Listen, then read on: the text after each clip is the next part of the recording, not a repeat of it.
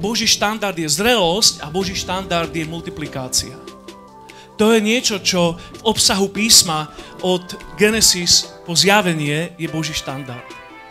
A moja obrovská vášeň a obrovská túžba je vidieť, že církev na Slovensku je zrelá, je dospelácka. Že nehrá žabomyšie vojny, nehrá detské hry, ale že zvládne Boží náklad, pretože je zrelá. A druhá vec je to, že sa reprodukuje, že sa multiplikuje.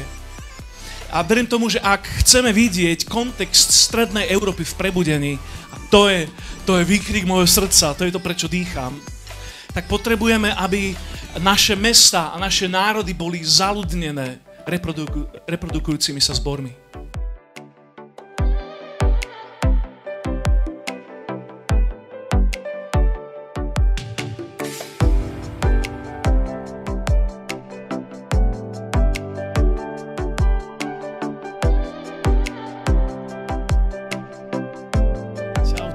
Bystrica.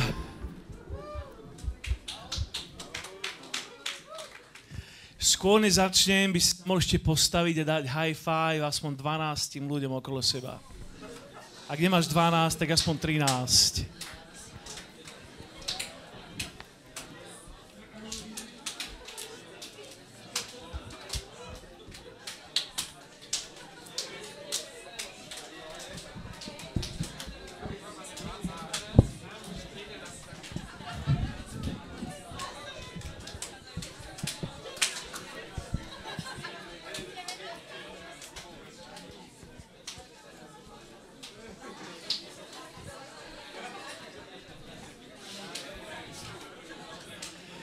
Sorry, že je piatok večer, ja vás tu nutím počítať. OK, kto je hladný dnes večer? Niekto hladný? A nemáme na mysli tie cheesecakey, čo sú vonku údajne. Ďaká Bohu, zajtra. Á, tak to je proste, to si len tak lanáril, čo by prišli aj zajtra. Super, ste hladní dnes večer? ste, ako Rastio hovoril niekedy na viacdňových zhromaždeniach, je to na, na začiatku také rozbehové kolo, ale ja mám vieru na to, že to dáme zostrať dnes večer. A nemusíme čakať na záver, aby sme mohli začať. A že môžeme začať od začiatku. Prvá vec, čo chcem povedať, je jedna obrovská gratulácia k týmto priestorom. Vy ste to dali. A blahoželám, úžasne, úžasne ste to spravili a normálne si to stihli. Ste to stihli normálne, videl som tie videjka, čo raz ste postoval a stihli ste to, dali ste to, gratulujem, je to, je to skvelý upgrade a, a chcem to tak povedať, ak som tu tak stál, tak som vnímal, že, že to proste pán tak hovorí tebe, Rastio, že a keď si išiel tých priestorov predtým, to bolo čo, Rudohorská, či čo to bolo, na, na, na Rudohorskej, tak uh, bola prázdna tá miestnosť, keď ste odušli, bola plná. Dobre sa pamätám, že? A verím, že ten istý scenár Boh spraví tu, keď ste prišli na toto miesto, vám prípada zbytočne veľké a, a prázdne, ale keď budete odchádzať, bude naplnené v mene Ježiš. Bude naplnené. Amen. Príjmame to? Halleluja. Som, som veľmi rád z toho, čo sa tu odohráva uh, počas tohto uh, víkendu. Uh, je to skvelé, že chceme všetci dospelí. ja mám troch synov a moja skúsenosť je taká, že uh, nikto sa nejako extra nehrne do dospelosti. uh, číslo 1 má 20, teraz sa ženil. Uh, číslo 2 má 18, a ešte sa nežení a číslo 3 má 11 a tie sa ešte nežení. A tínedžerský vek býva taký zaujímavý, že väčšinou sú to, je to obdobie, keď si ten, to, to individuum si myslí, že už je dospelý, ale ešte nie, to je také šero. Musí si dávať pozor, lebo myslím, že niektorí z vás ste tu. A u nás koluje taký for, že, že viete, čo treba spraviť s chlapcom, s chalanom, s mladým mužom, keď má 12 rokov to sú všetko veľkí jedáči, tak a, že treba ho zavrieť do súda, urobiť len taký malý otvor, a cez ktorým podávaš jedlo a, a nechať ho tam. A keď má 18 rokov, viete, čo treba spraviť? Zatvoriť ten otvor.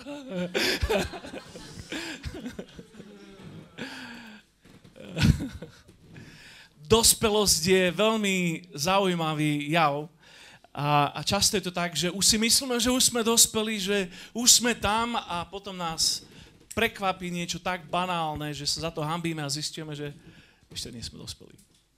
Ale mám pre teba pozbudzujúcu správu. Povzbudzujúcu správu. A ešte možno nie si tam, kam potrebuješ prísť, ale už nie si ani tam, kde si bol včera. A všetci sme na ceste. Všetci sme v tomto úžasnom Božom procese, v tejto skvelej Božej škole. Wow, som videl raz jedno také kresťanské tričko, myslím, že ho mal jeden môj spolužiak a, a tam bol taký veľký nápis, že som Boží muž, I am a man of God. To znelo tak, ako tak arogantne, ale potom boli malé písmenka, že in, con, in construction. Tak to sme viacerí a veľmi sa z toho teším. Počujte, ja viem, že už sme sa modlili, ale by sme mohli ešte teraz povedať spoločne na začiatku tejto konferencie jedno spoločné volanie k Bohu a, a tak a vedome otvoriť dnes večer svoju vieru a svoje očakávanie, svoje srdce pre Božie slovo. Bolo by super. Môžete opakať za mnou tieto jednoduché slova. Povedzme, drahý Ježiš, ďakujem ti za tvoju blízkosť. Pomôž mi rásť Pomôž mi dozrievať, aby som naplnil Tvoj zámer s mojim životom. Hovor ku mne dnes večer. Zmeň môj život a naplň ma nánovo Tvojim duchom. Aleluja. Môžeš na to povedať Amen.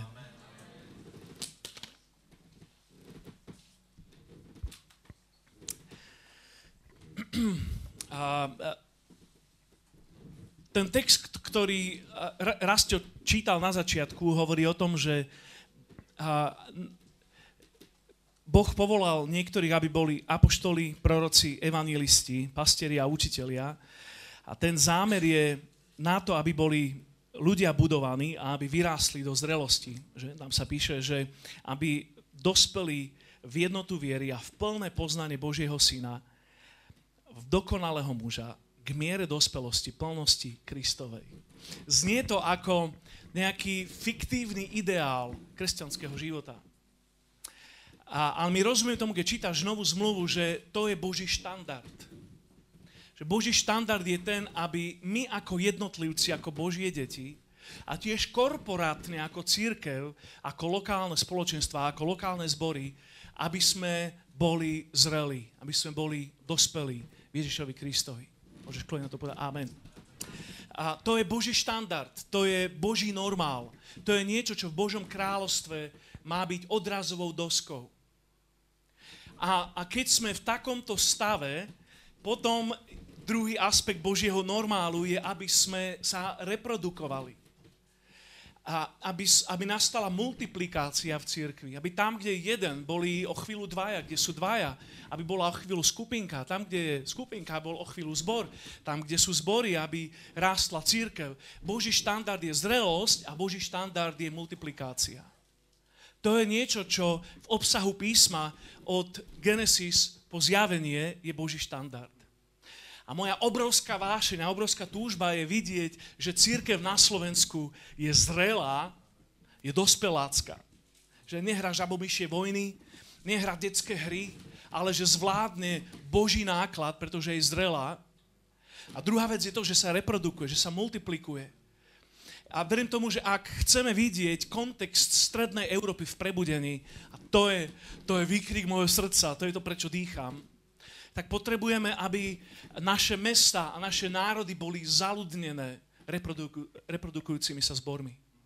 Potrebujeme vidieť v každom meste živú církev, ktorá horí svetlom ako maják.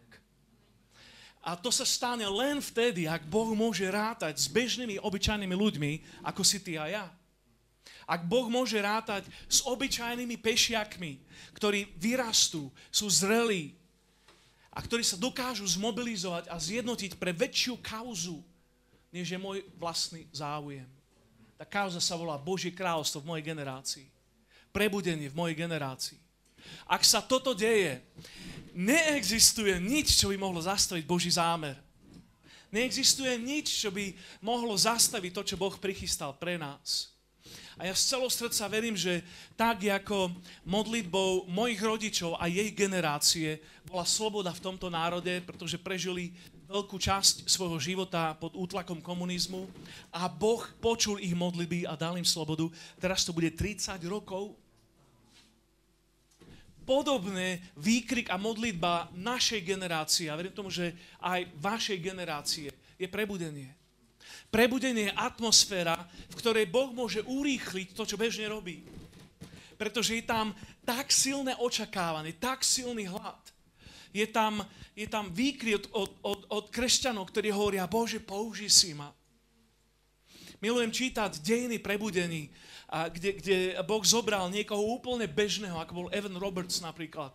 Obyčajný chalan, ktorý si povedal, Bože, ak si môžeš použiť kohokoľvek, tu som, použij si mňa prišiel na svoju mládež a vypýtal si čas na svedectvo a to svedectvo sa nezastavilo pár hodín.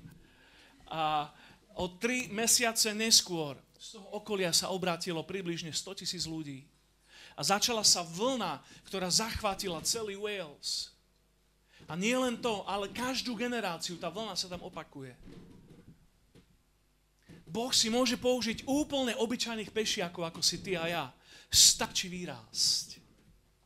Ja som v tom uh, videu položil takú veľmi hlbokú myšlienku. Možno ste niektorí odchytili. Tá myšlienka je strašne hlboká. Toto je zjavenie. Uh, keď, keď som bol malý, to zjavenie používam tak sarkasticky. A keď som bol malý, mnohí sa ma pýtali, že čím chceš byť, keď vyrastieš. Dostal si tu? To je, podľa mňa to je absurdná otázka. Ako môže malé dieťa vedieť, že čím chce byť. Podľa mňa je strašne nefér, že od tínedžerov chcem, aby si vybrali strednú školu. Oni nevedia ani, čo si chcú obliesť v to ráno. Nie, že ešte, že čo chce byť, čo má byť ich kariéra. Help them, Jesus. A my dávame deckám to, čím chceš byť, keď vyrastieš. A to zjavenie v tej odpovedi je, že na to, aby si sa stal tým, kým si chcel byť, keď raz vyrastieš, musíš čo? Pomôžte mi kázať, musíš výraz. Vy ste úžasne talentovaní mladí ľudia dnes večer. Musíš vyrásť. Musíš dozrieť. Musíš nabrať nejaký svalový materiál, aby si uniesol bremeno, ktoré Boh na teba naloží. Pretože s rastom prichádza zodpovednosť. A Boh si ťa môže použiť len do tej miery, do akej si schopný uniesť tlak. A dnes uh, sa pozrieme na, na príbeh jedného mladého muža zo starej zmluvy a chcem sa pozrieť na to, ako, uh, ako v našom osobnom živote môžeme prekonať bariéry k rastu a, a byť, byť, byť pripravený dostať uh, od Boha mandát a naplniť ho vo svojej generácii a vyrásť.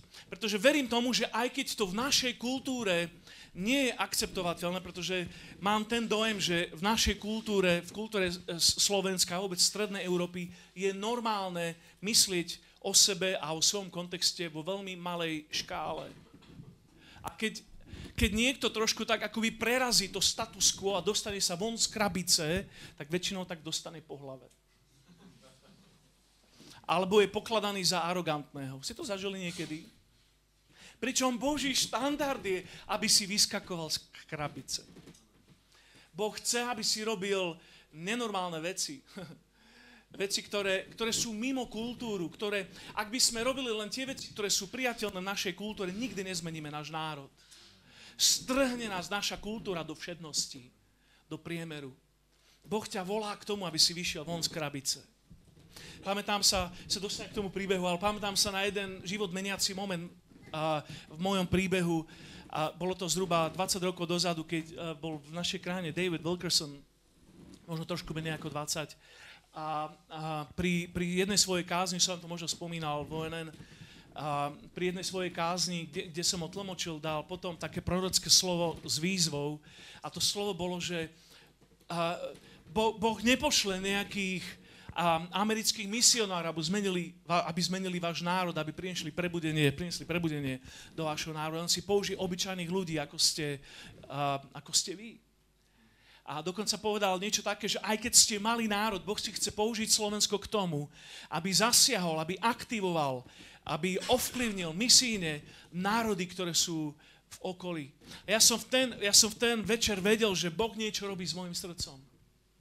Nikdy predtým sa mi to nestalo, ani nikdy potom, ale ja som uh, člo, speakerovi, ktorého som tlmočil, som musel povedať, je, je mi ľúto, ale musím ísť na výzvu. som ho nechal za kazateľnicou a som, som prišiel dole, na, som sa láhol na dlášku a som reval pred Bohom a som hovoril, páne, to som ja, použij si ma. Ja verím tomu, že Boh má pre náš národ takéto výzvy. Pre ľudí ako si ty. Boh si ťa chce použiť pre nadštandardné veci veci, ktoré nie sú status quo. Boh si ťa chce použiť pre, preto, aby si bol influencerom, aby si menil okolie na, na Božiu slávu. Niekto tu mal zakričať Amen. A v mene Ježiša ja tu vyzývam každého ducha menej cennosti. Každú falošnú pokoru a malé myslenie. Až dvaja povedali Amen. Boh sa špecializuje na mikroľudí obyčajných, bezvýznamných, nekvalifikovaných, nekvalifikovaných malých Dávidov. On sa špecializuje na to. On vystrojuje povolaných. On nepovoláva už vystrojených. OK, tak uh, poďme na, na príbeh jedného mladého muža, uh, ktorý je uh, pre mňa symbolikou toho, o čom dnes večer hovorím. Paradoxom jeho príbehu je to, že aj keď v očiach všetkých ľudí okolo neho to bol dospelý muž, najviac kvalifikovaný, najviac pripravený. On sám bol prichytený v stave, že nebol pripravený na výzvu, ktorej mal čeliť. A to je, priatelia, v mojom pohľade najväčšia tragédia rastu. Predstav si moment, že veci, za ktoré si sa modlil, veci, ktoré ti boli prorokované do tvojho života, veci, ktoré Boh pre teba prichystal, odrazu konečne prídu. Zažil si to niekedy? Konečne prišla odpoveď na tvoju modlitbu. Veľká prílež a ty zrazu si nebol pripravený. Teraz je ten moment a, a, a ty nič. Nie si na to pripravený. Možno už viete, o kom hovorím. Je to prvý král v izraelskom príbehu, ktorý sa volal Saul. Prvý král. Už nikto iný v dejinách Izraela nikdy nebude prvý král. Bola to historická príležitosť. Týpek mal brutálnu reputáciu. Bol o hlavu vyšší než všetci ostatní boli na ňo zložené obrovské očakávania. Mal sa stať Božím mužom jeho generácie. Mal sa stať pomazaným svojej generácie. Mal udávať smer. Mal prinášať slobodu od nepriateľov. Mal zmobilizovať národ do veľkých božích vecí. Na dôležitej kryžovatke izraelských dejín sa mal stať Božím majákom. To bolo Božie poslanie v jeho živote. A teraz si po, e, určite si vie spomenúť na príbeh jeho slávnej korunovácie. Páči táto historka, veľmi. Uh, vpredu je červený koberec, fanfáry sú pripravené, orchester hrá. Starúčký moderátor Samuel vezme mikrofón a hovorí, dámy a páni, teraz nastala tá slávnostná chvíľa a za burácajúceho potlesku všetci kričia, nech žije král. A Samuel ide predstaviť osobnosť, ktorá má zmeniť destináciu izraelského národa. A zrazu taký šum, taká vrava. A tie 10 tisíce ľudí zhromaždené na veľké planine zrazu taký šepot, že kde je Saul? Kde je Saul? trápne ticho, nikto neprichádza. Neviem, ako dlho to trvalo, ale musel to byť veľmi, veľmi trápny moment. Veľmi zahambujúci moment. Až napokon vyšlo na svetlo Božím nadprirodzeným riadením skrze slovo poznania, že ten veľký Boží muž o hlavu vyšší než ostatní, prvý izraelský král, ktorý má byť práve korunovaný, sa schováva medzi batožinou. To je pravdý príbeh. Neviem ako ty, ale priznám sa, že ja som sa v určitých momentoch svojho života cítil veľmi podobne a ak by som nemal okolo seba ľudí, ktorí ma tak vedia akože sotiť do príležitosti, tak niekedy by som stal schovaný v batožinovom prístore. Niekedy potrebuješ ľudí, ktorí ťa potlačia. Manželka napríklad. A kedy si na Alcete sme rozprávali story o, o chlapíkovi, o boha, boháčovi, ktorý urobil párty pre svoju dceru. Poznáte ten príbeh niekto? boháč, ktorý spravil party pre svoju dceru, mala 18 rokov, tak zorganizoval obrovskú narodeninovú oslavu. A, a proste a, hudba hrála, jedlo, pitie, všetko. A v strede bol bazén a on sa tak, ten majiteľ sa zrazu postavil a povedal, že priatelia, prosím o pozornosť. A dnes večer tu mám výzvu. Ktorýkoľvek mladý muž, skočí do tohto bazéna, prepláva ho na opačnú stranu a môže si vybrať, buď mu dám svoju dceru za ženu, alebo dostane odo mňa milión dolárov.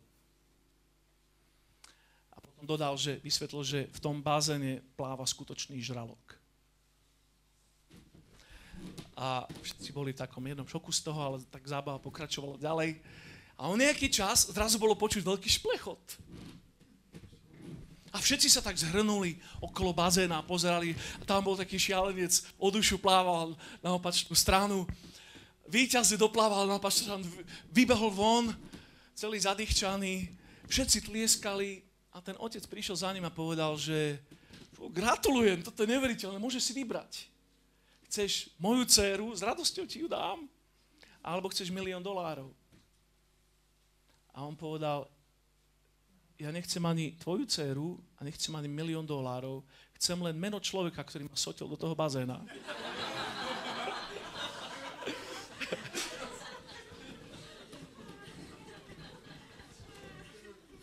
Niekedy potrebuješ ľudí, ktorí ťa sotia do toho bazéna. Kedy potrebuješ ľudí, ktorí ťa tak ako postrčia. Haleluja za takých ľudí v mojom živote, ktorí ma strčili trochu a ja som už potom musel veriť Bohu a plávať o život. Aj s mojou zralúčicou, haleluja. To nepovedzte. OK, tu boli tri problémy, na ktoré narazil Saul. Ak sledujete ten príbeh, je to v 1. Samuele kapitola 18, už, už, e, začína to už v 10. kapitole, ja budem tým prechádzať tak veľmi uh, sporadicky. Uh, proste ten, ten, ten, celý príbeh má obrovské množstvo veršov, ale sledujte to spolu so mnou. Tu je prvá vec, prvý problém bol paralizovaný novým pódium. Bol paralizovaný svojim pódium, svojim miestom vplyvu. Nachádzal sa na kritickej kryžovatke histórie národa a mal, mal, mal vstúpiť do novej pozície. Mal priniesť smerovanie pre národ. Mal vládnuť. Mal poraziť nepriateľov. Ale čo sa stalo? Bol paralizovaný svojim vplyvom, svojou možnosťou. On už vtedy bol Bohom vybraný. Už vtedy nad ním boli vynesené proroctvá Samuelom. Už, už dávno bol pomazaný. Ale zrazu, keď čelil príležitosti s veľkým P, bol paralizovaný.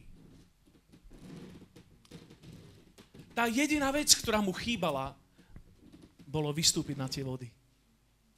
To jediné, čo mal spraviť, je vstúpiť do Božej príležitosti. A tu je zrazu ten trápny moment. Skrýva sa. Ja, ja, ja neviem, či si bol niekedy uh, v tejto situácii, že Boh ťa chystal na niečo celý tvoj život. A, a odrazu prichádza ten moment, keď máš začať lietať, keď máš vystúpiť na vody, keď máš vstúpiť do Božích zámerov a ty zrazu si paralizovaný strachom a nedokážeš do toho vstúpiť. Zrazu, keď prišla tvoja prorocká historická chvíľa, nedokáže do toho vstúpiť. Priateľ, to je jedna z najväčších tragédií, keď vidím uh, takéto situácie, takéto scénáre v životoch ľudí. A konkrétne v 1. Samuele v 10. kapitole, verše 21 až 23, o tom hovoria, že uh, tak sa pýtali pána, že, že či vôbec príde tento muž, či príde Saul. A Boh vtedy povedal, hľa, schoval sa medzi batožinou. A oni doslova tam museli prehľadávať a zistiť a, a našli ho. A keď sa postavil, Biblia hovorí, že keď sa postavil medzi nimi, bol o hlavu vyššie všetci ostatní. Všetci ostatní boli po plecia. Priatelia, toto je veľmi dôležité. My musíme byť generácia, ktorá sa nezlakne pred výzvou, ktorú nám Boh dal. Musíme byť generácia, ktorá je, a, ktorá je nažhavená výzvou. Ktorá je, pre ktorú tvoja výzva, tvoja nemožná situácia je tvojim podnetom a nie hrozbou. Má nás to parali- e, nemá nás to paralizovať, má nás to energizovať. Boh ti vždy dá plášť, ktorý je väčší než si ty. Vždy ťa hodí do vôd, ktorá je hĺbšia, než dokážeš, než si myslíš, dokážeš uplávať. Samuel to poznal veľmi dobre, on veľmi dobre poznal príbeh Saula. To je tá prvá prekážka, ktorá v raste nám, nám bráni, aby sme vstúpili do Boží výzev. A moja modlitba je, aby, aby vy ako spoločenstvo ste v tomto meste dokázali náplniť Božie poslanie, ktoré vám Boh dal. Aby ste neboli paralizovaní výzvou v tomto meste, ale aby ste náplnili Božie poslanie. Amen? Halleluja. Poviem to tak. Uh, neurážaj Božiu genialitu. Boh vedel, čo robí, keď si ťa vybral. A on ťa zladil s výzvou, on ťa zladil s tým pódium, s tým vplyvom, ktorý ti dal. On ráta s tým, že ty vstúpiš do povolania, do poslania, do mandátu, ktorý ti zveril, ktorý pre teba pripravil. Neuráže Božiu genialitu. Boh to naplánoval pre teba. A keď On ťa do niečoho posiela, môže si byť istý, že On bude za tebou stáť. Druhý problém v, Saulovom, v Saulovom raste, v jeho dospelosti, prvý bol teda ten, že bol paralizovaný výzvou z tej príležitosti z pódia. A jeho druhý problém bol v tém, e, spočíval v tom, že, že, že bol limitovaný vo svojom pohľade na seba. Bol limitovaný, mal, mal obmedzenia v tom, ako videl sám seba.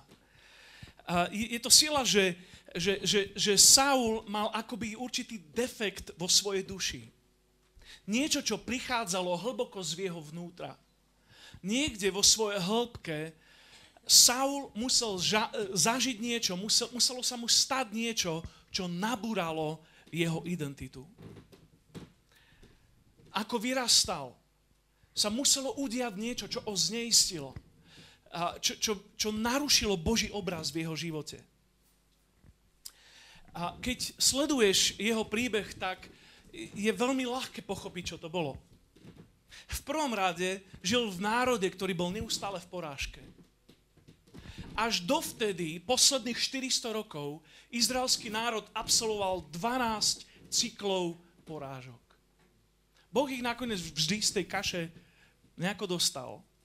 Ale bolo to 12 generácií, ktoré sa stále vrátili do porážky. To bola mentalita izraelského národa v jeho dobe. Neustále znechutenie, strata, porážka, prehra. To bolo to, čo zažíval. To bolo to, čo veril. Napokon v 9. kapitole on o sebe dáva takéto význanie. Sahol povedal tieto slova. Veď ja som Benjamínec, čo znamená z pokolenia Benjamína, z toho najmenšieho izraelského pokolenia, moja čelať, môj klan, je najmenší zo všetkých klanov v Benjaminovi. Je to sila, že Saulov pohľad na seba bol ten, že pochádzam z krajiny, ktorá je porazená. V tej krajine som súčasťou pokolenia, jedno z dvanástich, ktoré je najmenšie z mojej krajiny. A ešte aj v tom pokolení pochádzam, a, pochádzam z línie, ktorá je najmenšia v tom pokolení. Zdá sa, že to bola kultúra, to bola mentalita, v akej bol Saul od mala vychovaný. Buď ticho, sklapný, dávaj si pozor, pretože my sme tí najmenší. Naša rodina je tá najmenšia. Náš klan je najmenší. Naše pokolenie je najmenšie. Až ná, a náš národ. Proste, my, my sa musíme dávať pozor o vlastnú existenciu. To bola kultúra, v akej Saul vyrastá. Je to sila, že Saul veril lži o svojom živote, o Božích zámeroch. Ja ti chcem povedať, že to, čo veríš o sebe, bude mať obrovský vplyv na to, či bude schopný vo viere vykročiť a naplniť Boží zámer s tvojim životom. Viem to znova. To, čo veríš o sebe, má obrovský vplyv na to, či bude schopný v zrelosti vstúpiť do Božích zámerov s tvojim životom. Trošku neskôr, v inej situácii, v inom kontexte, Samuel dáva uh, Saulovi, nepomýšľal Samuela so Saulom, dáva mu veľmi varujúce slovo a povedal mu, že dáva tam hlášku o ňom, že bol malý vo svojich očiach. A že v tej etape, keď bol malý vo svojich očiach, ho pomazal Boh za kráľa. Priateľ, ja som si dosť dlho myslel, že on mu dával kompliment. Že to bola metafora pokory o jeho živote. Že pretože si bol taký skromný, tak Boh ťa povýšil. A možno je v tom zrnko pravdy, teda určite v tom je zrnko pravdy, ale ak pozrieme na celý kontext Saulovho života, tak my reálne vidíme, že Saulov základný problém bol v tom, že jeho pohľad bol taký, že bol malý vo svojich vlastných očiach. Nikdy Saul nevyrástol. Jeho, on bol možno najvyšší, ale vnútri bol malý. Zostal vnútri zakrpatený jeho vnútorná kapacita nebola schopná prijať všetko to, čo Boh pre ňo mal. Boh chcel, aby si ho chcel použiť pre veľké veci v Božom kráľovstve, ale on bol malý vo svojich vlastných očiach. Jeho pohľad na samého seba bol príliš malý. A opäť je to veľmi zaujímavé, že kde táto falošná pokora, táto, táto, uh, tento, táto falošná uh, pokora, kde, kde mala svoje korene. Pamätáte si na príbeh Davida, Gali, Davida Goliáša? Sme teraz v 17. kapitole. Uh, jeden z najznámejších príbehov starej zmluvy. Obrovská scéna. Dávid stojí pred obrom, uh, ktorý 40 dní terorizuje izraelský národ. Na, na, na jednej uh, strane úpetia je izraelské vojsko, na opačnej strane je vojsko filištíncov, v strede stojí gigant vojnová mašina a 40 dní ráno a večer terorizuje izraelský národ. Oni všetci sa trasú. A zrazu príde mladý tínedžer, ktorý sa, dozved, ktorý sa dozvedel, že ten, kto porazí toho obrád, dostane princeznu za ženu. Zoberie prak, zo pár kameňov, rozdá si to z obrom, dlhý príbeh a o chvíľu má v ruke Goliášovú hlavu. A proste to, to, to musela byť brutálna scéna. Dávid s Goliášou hlavou, tínedžer, 17-ročný chalan. Premáva sa tam a všetci, všetci výskajú, jasajú, začínajú naháňať filištíncov. Zrazu príde viera do tábora, pretože malý Dávid drží Goliášovú hlavu. Kto mal bojovať proti Goliášovi? Moja osobná teológia je, že Saul. Saul bol najvyšší. Saul mal a ako jeden z dvoch v národe mal zbranie. Saul a Jonatán. Saul bol vojenský stratég, ktorý už mal úspešné vojny za sebou. A kým Saul je paralizovaný, 40 dní sa chveje a trasie. Dávid si to rozdá s Goliášom. A hovorí slova ako, že dnes tvoje telo zožerú nebeské vtáci. A ja zoberiem tvoju hlavu ako trofej. A ja budem mať princeznú za ženu. A Saul tam stojí v absolútnej panike, paralizovaný. A viete, čo hovorí potom? Dal si zavolať Dávida, to je v 17. kapitole na konci. Hovorí Abnerovi, veliteľovi jeho armády. Hovorí, Abner, čí syn je tento chlapec? Zisti mi, čí syn je. Tak Abner si zobral Dávida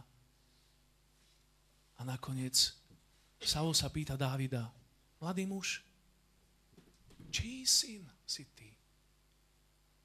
Dávidová odpoveď bola, že ja som syn Iza- Izaiho z Betlehema. Takže ďalší chlapec v jednej chvíli má hlavu obra v ruke, a v druhej chvíli priznáva, že schadiaľ pochádza, kto je otec. Viete, čo sa Saul skutočne pýtal? Že ak, ako je to možné, že ja, hoci som král, najmenší v mojej rodine, ktorá je najmenšia v mojom klane, ktorý je najmenší v mojom pokolení, ktoré je najmenšie v našom národe. V národe, ktorý je deptaný porážkou a prehrou posledných 12 generácií. Môj otec je kýš. Najmenší z najmenších. Kto je tvoj otec? Saulova línia bola pošahaná. Jeho obraz o sebe bol pošahaný. Niekto mu povedal klamstvo o jeho identite a on v ňom žil celý svoj život.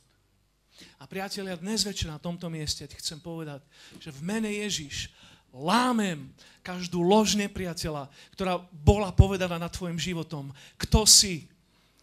To, čo bolo povedané o tebe čo nedokážeš, čo nemôžeš. A hovorím v mene Ježiš nad tebou, všetko vládzeš v Kristovi, ktorý ťa zmocňuje. Všetko vládzeš v Kristovi, ktorý ťa zmocňuje. Chcem to povedať na tebo, že máš všetky predpoklady na to, aby si náplnil Boží zámer s tvojim životom. Pretože tvoj otec nie je kýš. Tvoj otec je pán pánov a král kráľov. Niekto nech povie haleluja. Takže prvá vec, s ktorou Saul zápasil, bolo to, že bol paralizovaný odrazu vplyvom. A druhá vec, bol limitovaný pohľadom na seba. A tá tretia vec bolo to, že bol doslova posadlý strachom z ľudí. Bola tretia výzva v jeho raste, prečo nedokázal prijať a príležitosť, ktorá ho zastavila v zrelosti. A strach z ľudí bol úplne zaslepený, nedokázal vidieť, pretože sa bál ľudí. Bál sa toho, že niekto mu vezme jeho pozíciu, že niekto napadne jeho trón. Žil v strachu, či si udrží miesto, ktoré má. Pretože jeho, jeho box, jeho krabica bola príliš malá pre Boží obsah. Je to sila, že niekedy sa môže stať, že, že to, kam ťa Boh posunie podnes, môže byť najväčšou prekážkou k tomu, aby ťa Boh mohol posunúť tam, kde ťa chce mať zajtra. Tak veľmi sa udomácniš tam, kde práve si, kam si dorástol, že ti to zabráni výjsť na ďalší level. Tvoje, tvoje včerajšie víťazstvo sa stane tvojou komfortnou zónou. A potom si chránime to miesto, a dáme pozor, aby sme to nestratili. Tu je niekoľko znamení strachu z ľudí. Chcete to vôbec počuť? Nebezpečné. A len zo pár ich poviem. A, ideme viac o to, čo povedia ľudia, než o to, čo hovorí Boh. To je znamenie strachu z ľudí. A v 15. kapitole Saul podal Samuelovi, že Bál som sa ľudí. Keď mal vykinožiť Amalekitov. To bola jeho hláška, bál som sa ľudí. Druhé znamenie je, že keď iní dostávajú chválu a uznanie, žiarlím. To je znamenie, že mám strach z ľudí. Bola tu story, kedy Dávid s tou hlavou giganta si odkráčal z boja a baby v meste začali spievať. Ste zažili, chalani? Baby začali spievať a piesen znela tak, že Saul porazil svoje tisíce, ale Dávid porazil 10 tisíce. A už bol kolotanec. A Saul začal žiarliť. A tá žiarlivosť bola tak chorobná, tak démonická, že ho chcel fyzicky zavraždiť a opakované a bez zakrývania hádzal do neho oštepom. A neviem, či to bola jeho mužka, alebo Dávidová elastická pružnosť, alebo Božia nadprirodzená ochrana ale netrafil ani raz. Halelujá. A napokon to posledný znak toho, že sa bojí z ľudí, je, že chceš kontrolovať, chceš manipulovať to, čo príde neskôr. V 14. kapitole, a tam je, to si môžete neskôr prečítať, tam incident o tom, a kedy povedal, že a v podstate na adresu Jonatána, že on je pripravený, aby Jonatán zomrel, pretože, pretože sa vzoprel jeho príkazu proste chorobná žiarlivosť, strach z ľudí, to úplne paralizuje Božie dielo. Dôvod, pre ktorý som vytiahol dnes toto slova, som vnímal, že proste toto je Božia vec na začiatok tejto konferencie, je veľmi jednoduchý. Boh má zámer s týmto mestom. Boh má zámer s týmto zborom. Boh má zámer s tebou, Rastio. Boh má zámer s vami, ktorí ste súčasťou tohto spoločenstva. Ale Boh má zámer s každým jedným z vás, ktorý, ktorý tu ste. A ten jeho zámer je väčší, než si myslíš. Je väčší, než čakáš. Jeho zámer je väčší, než to, na čo si zvyknutý. Je väčší, než to, čo je tvoja komfortná zóna. Je väčší, než to, čo bolo v minulej generácii. Otázka nie je to, či Boh je pripravený. Otázka je to, či ty si zrelý. Otázka je to, či si vyrástol dostatočne na to, aby si zvládol tvoju úlohu.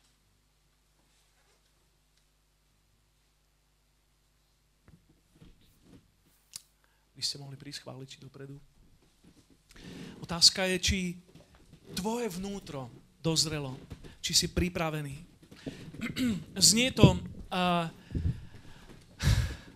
znie to možno až uh, neuveriteľne silno, neuveriteľne veľko, ale ja verím tomu, že Boh nám chce dať náš národ. A patríme k tým národom, vo svete, ktoré sú najmenej zasiahnuté evaníliom. Aj keď žijeme uprostred kultúry, ktorá o Bohu vie strašne veľa, skutočné percento obrátených ľudí je mizivé. A to je výzva, s ktorou sa nemôžeme zmieriť. A Boh nám dal tento národ. Boh nám dal túto challenge, túto výzvu, dal nám túto príležitosť, aby sme boli svetlom všade, kde žijeme. To je to, prečo tu sme. Boh nás volá k tomu, aby sme, aby sme chytili túto príležitosť, moment, ktorý nám Boh dáva. Tak by sme sa mohli všetci postaviť tam, kde si.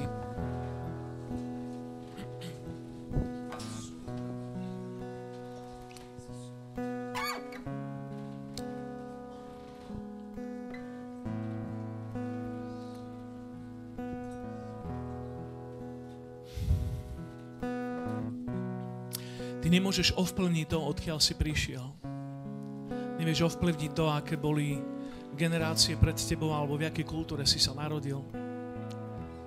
Ale to, čo vieš urobiť, je dnes večer nastaviť svoje uši na to, čo hovorí o tebe Otec. A ja ti chcem povedať, že tvoj Otec v teba verí. Že tvoj Otec ťa miluje. Že tvoj Otec v tebe našiel zalúbenie. Skôr než Ježiš urobil prvý zázrak, skôr než odkázal prvú kázeň, skôr než akúkoľvek službu urobil, Otec roztiahol nebo a pri Ježovom krste vyznal, toto je môj milovaný syn, v ktorom sa mi zalúbil. Jeho poslúchajte. A Otec to hovorí aj o tebe. Tvoja identita nezávisí od tvojho výkonu. Ty si prijatý a milovaný. Si prijatá a milovaná. Áno, Otec ťa chce použiť pre slávne veci, ale jemu nejde o tvoj výkon, o tvoju službu. Jemu ide o tvoje srdce. Tvoje srdce, ktoré mu je odovzdané. Tvoje srdce, ktoré je volajúce a hovorí, pane, možno nie som veľa, ale použi si ma. Pôjdem v odvahe do nových vecí. Ja ti chcem povedať to, že aj keď ti Boh dá vždy viac, než si myslíš, že unesieš, On bude stáť pri tebe a preniesie ťa do každej situácie. Vždy ti dá plášť, ktorý je väčší, než si ty ale budeš poslušný a pôjdeš vo viere s ním. uvidíš divia zázraky, pretože On stojí za svojim slovom. A vždy a všade, kam ťa pošlem, bude stáť s tebou.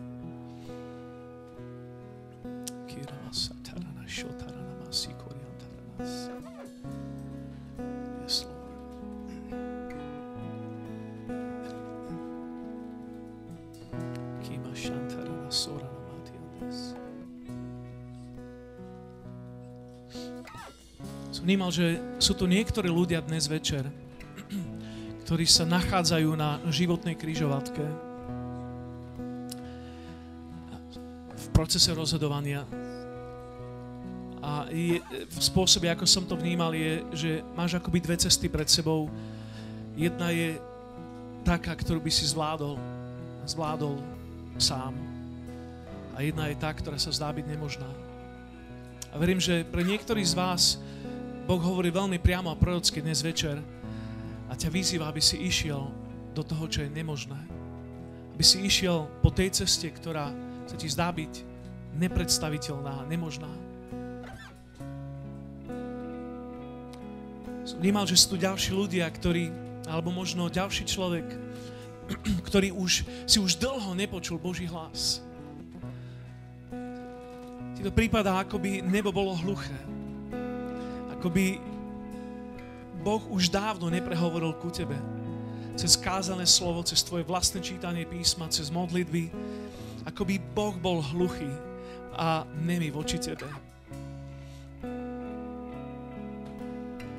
Verím, že Boh to chce preraziť v tvojom živote. A chce, chce zobudiť tvoje vnútro k tomu, aby si mohol znova počuť jeho vzácne, tichý hlas. Nechať sa navigovať jeho slovom. Vnímal som, že je tu niekto, kto si povedal, keď, keď videl tlaky, aké sú na tvojich lídroch, si si povedal, že ak, ak, toto sto, ak toto to stojí, ak toto je cena za duchovné vodcovstvo, tak ja to nechcem. A verím, že Boh to chce sňať z tvojich pliec. Pretože keď ty vstúpiš do jeho vôd, tak budeš ako ryba vo vode. Zistíš, že to je to, prečo si sa narodil. A než Boh ti hovorí, že neporovnávaj sa, pretože ja mám pre teba svoju vlastnú cestu tak ako Petrovi musel povedať v porovnaní s Jánom, že ak ja chcem, aby on tu počkal, kým sa ja vrátim naspäť, čo teba do toho, ty poď a nasleduj ma. A Boh chce zobrať tvoj strach z vodcovstva, tvoj strach zo služby. On to chce vyzlie z teba, vystrojiť ťa mocou z výsosti v mene Ježíš, mocou Ducha Svetého. A ty budeš schopný povedať na konci, že to som nebol ja, to bolo pomazanie Ducha Svetého. Nebolo to mojou mocou ani mojou silou, ale bolo to Božím duchom. Vnímal som, že je tu niekto, kto má problém s bedrovým klbom a Ježiš ťa chce uzdraviť dnes večer. Chce položiť svoju ruku na tvoj bedrový klb a uzdraviť ťa. Niekto ďalší, kto sem prišiel s bolestiami v očiach a niečo ako intenzívna bolesť, ako intenzívny tlak v očiach Pán je pripravený ťa uzdraviť. Jeho prítomnosť tu je, aby ťa uzdravila. Niekto ďalší, kto sem prišiel s pichaným hrudníku. Pán to chce zobrať v mene Ježiš. Nech je to uzdravené. Vnímal som, že sú to ľudia, ktorí prežívajú reálne prenasledovanie vo svojom živote. A, špeciálne, ak som to vnímal, prenasledovanie od tých ľudí, ktorí by ťa mali podporovať. Od tvojich blízkych a Ježiš ti chce dať k tomu nadprirodzenú silu dnes večer. Niekto ďalší som vnímal, že, že, že si tu a sa nachádzaš dlhodobo v bludnom finančnom kruhu. Je to ako by si sa a, zauzlil v slučke a nevie sa z toho dostať finančne. Boh to chce preťať. V mene Ježiš ti ponúknuť slobodu tá posledná vec, ktorú som vnímal, že sú tu viac ľudia, ktorí zápasia dlhodobo s menecenosťou vo svojom živote. Si ako Saul, ktorý, ktorý v svoj obraz a nemá vyčistený s otcom. A pán to chce uzdraviť dnes večer. A chce urýchliť tvoj rast. Chce, chce ťa pripraviť k zrelosti v mene Ježiš. A ako sa budeme teraz modliť, a ktorákoľvek z týchto vecí je v tvojom živote poď rovno sem dopredu a budeme ako pastori na teba klásť ruky v mene Ježíš a budeme ti žehnať Boží dotyk, Božie uzdravenie, jeho slobodu nad tvojim životom. OK, haleluja. Ako budeme teraz spievať túto chválu, poď dopredu. Toto je Boží moment, toto je Boží čas. A tá posledná vec, ktorá poviem, ale možno najdôležitejšia. Ak si prišiel na toto miesto a ešte nemáš osobný vzťah s Ježišom Kristom, ešte si nikdy neodovzdal opraty svojho života Bohu úplne náplno a si nepovedal Ježišovi svoje áno. A dnes nemáš 100% istotu, že ak by si mal zomrieť, budeš tráviť väčšnosť s ním. Nemáš istotu, že si zmierený s ním, že tvoje hriechy sú odpustené. Toto je tvoj večer rozhodnutia. Dovol, aby som ťa pozval povedať pánovi Ježišovi historické áno v tvojom živote. Toto je tvoj moment. Ak potrebuješ uzdravenie, ak chceš odozdať svoj život Ježišovi, a chceš, aby Boh ti vlial ducha odvahy dnes večer, zobral tvoju menejcennosť, čokoľvek, tvoj strach, v mene pánovom ťa pozývam, príď sem. Ježiš je pripravený sa ťa dotknúť dnes večer. Toto je Boží moment. Nebo je otvorené. Halelúja. Nebo je otvorené. Hallelujah.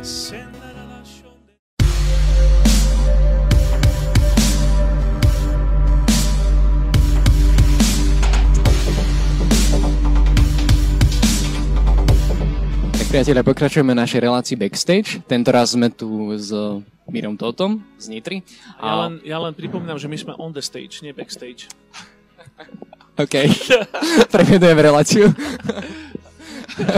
Mirko Todd vám už veľmi dôverne známy, možno aj z rôznych kázní, nahrávok a samozrejme z Kristus mestu ako lead pastor a preto prejdeme rovno k veci. A ahoj Mirko. Čau.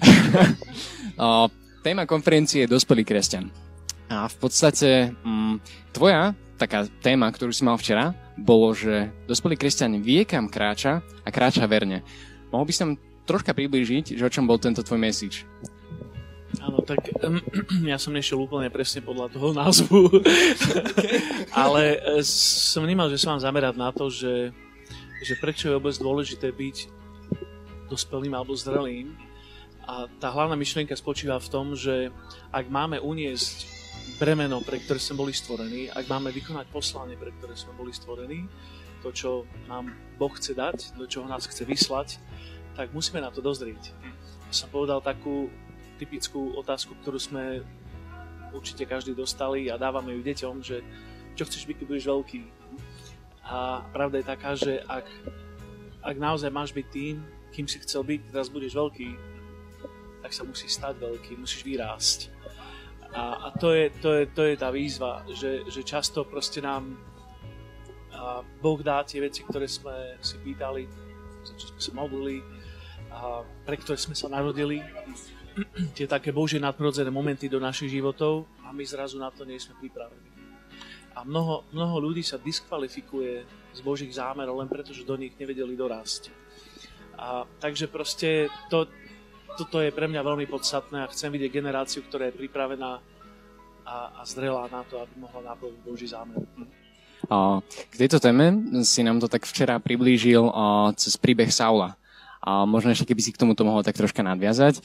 A vrával si o tom, že Saul nebol pripravený na korunováciu, že sa skrýval medzi kuframi a v podstate si to potom tak premostil, tak možno ešte odtiaľ to, keby si vedel. Áno, proste Saul je skvelý príklad um, mladého chalana o hlavu vyššieho než všetci ostatní.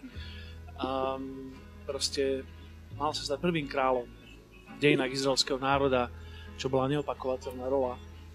A určite mnohí by si ju vybrali, ale Saulov um, handicap alebo jeho paradox, jeho, jeho zlyhanie spočívalo v tom, že keď prišiel ten moment, že mal byť uvedený do úradu a v podstate v strachu, v panike, a z toho, že ako neskôr je, je to vyslovene pomenované, že bol malý vo svojich očiach, a mal mal príliš malú krabičku na, na to, čo Boh chcel do nej vložiť, tak do toho nebol schopný ísť a skrýval sa. Nedorástol, vnútorne nedorástol do toho rozberu, v akom si ho Boh chcel použiť.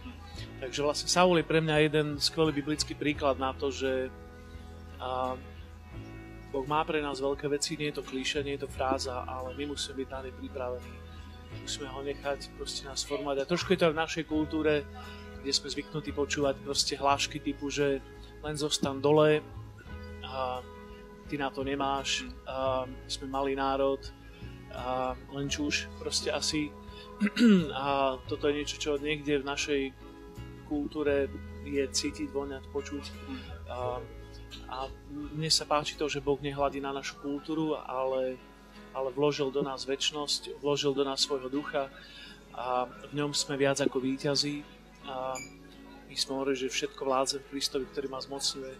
Takže verím, že ak sme odvážni vo viere, ak sme poslušní pánovi a, sme, a zostávame v pokore, tak môžeme naplniť tento Boží zámer a môžeme vyrásť a byť na to pripravení. Okay, ďakujem ti pekne, že si takto zhrnul tú včerajšiu tému a vy, milí diváci, ak chcete počuť viac, tak určite nájdete v archíve celú túto náz- kázeň alebo túto nahrávku. A ešte mám na teba také špeciálne otázky a týkajú sa samozrejme našej témy. A v podstate, ako by si ty mm, zadefinoval pojem dospelý kresťan, že kto to je v tvojich očiach? OK, tak určite dospelý kresťan nie je niekto, kto už dorazil do cieľa, pretože to by sme neboli nikto z nás.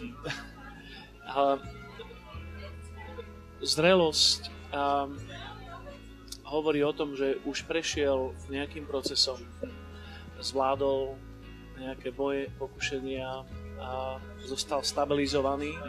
To neznamená, že sa nepomýlil, že nezlyhal, že nespadol, ale zostal zakorenený, stabilizovaný a dokáže uniesť ťarchu, je tlakovzdorný, dá sa mu zveriť zodpovednosť, dá sa ho poveriť niečím a nie je, neriadi sa emóciami alebo náladou, proste vie kam ide, vie k čomu Boh povolal a je, je, je, je plný Božieho slova proste a jeho život sa odvíja od živého vzťahu s Kristom. A nie, niekde tam a vidno človeka, ktorý má určitú zrelosť to obrovská si... vec samozrejme, ale tak... OK, tak ja ti ďakujem pekne za tento taký stručný rozhovor a v podstate tešíme sa na ďalšie konferencie, aj kde možno budeš kázať, alebo